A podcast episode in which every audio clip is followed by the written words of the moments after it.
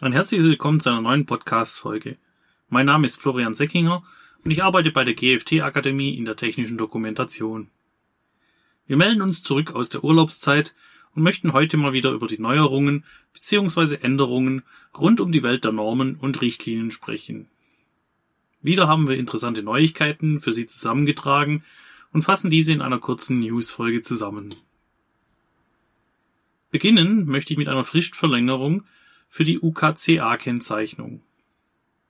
Ab nächstem Jahr sollten Produkte, welche der CE-Kennzeichnungspflicht unterliegen, beim Import in das Vereinigte Königreich eigentlich die UKCA-Kennzeichnung tragen. Ende August wurde jedoch der Termin auf den 1. Januar 2023 verschoben.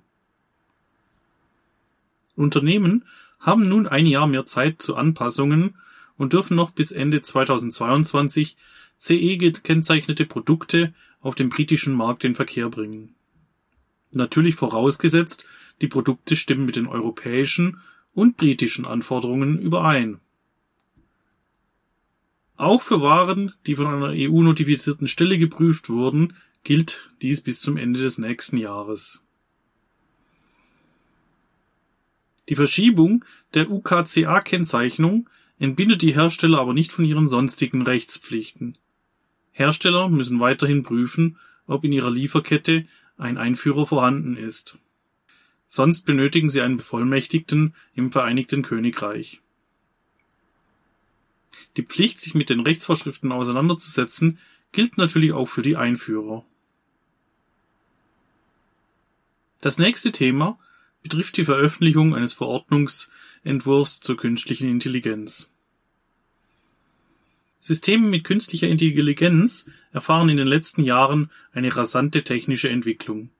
Grund genug für die EU-Kommission, sich mit abgestimmten europäischen Regeln auseinanderzusetzen, um den Herausforderungen von KI-Systemen entgegenzutreten. Ein gemeinsamer europäischer Rechtsrahmen soll die Risiken solcher Systeme, aber auch die positiven Aspekte berücksichtigen.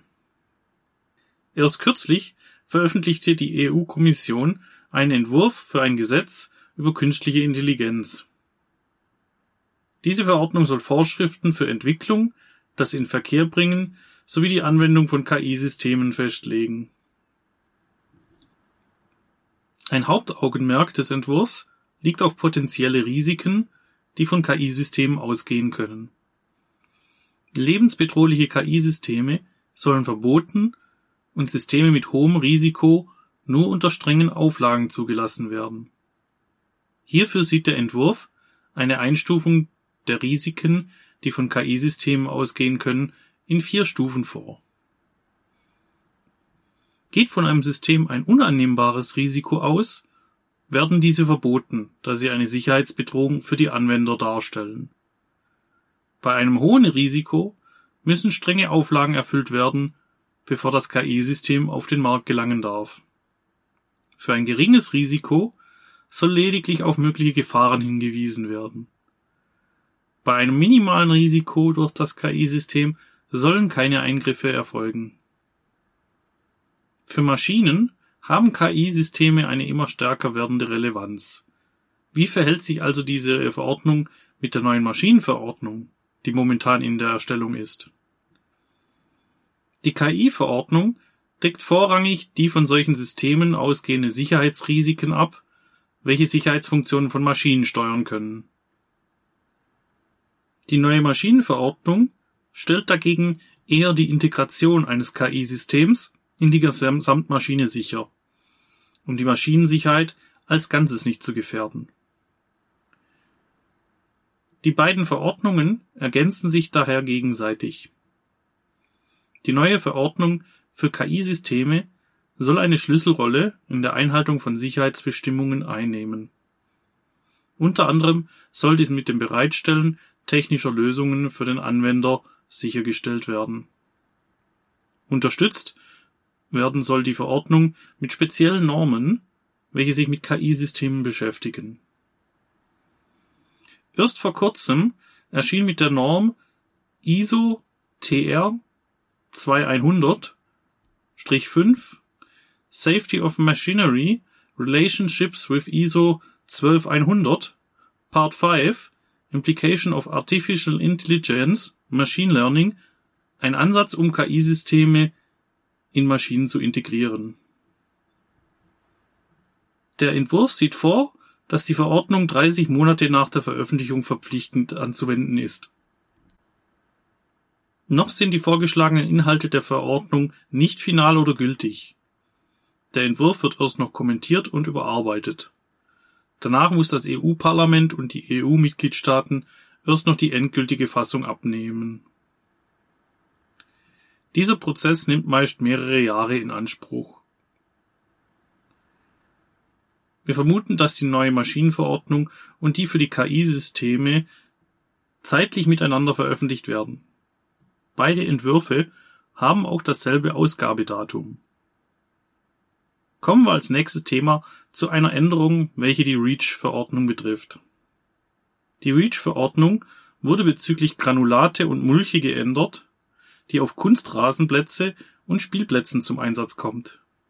Die Granulate und Mulche in loser Form aus Gummi werden überwiegend aus Altreifen gewonnen. Bei Bestandteilen in solchen Altreifen besteht ein gesundheitliches Bedenken.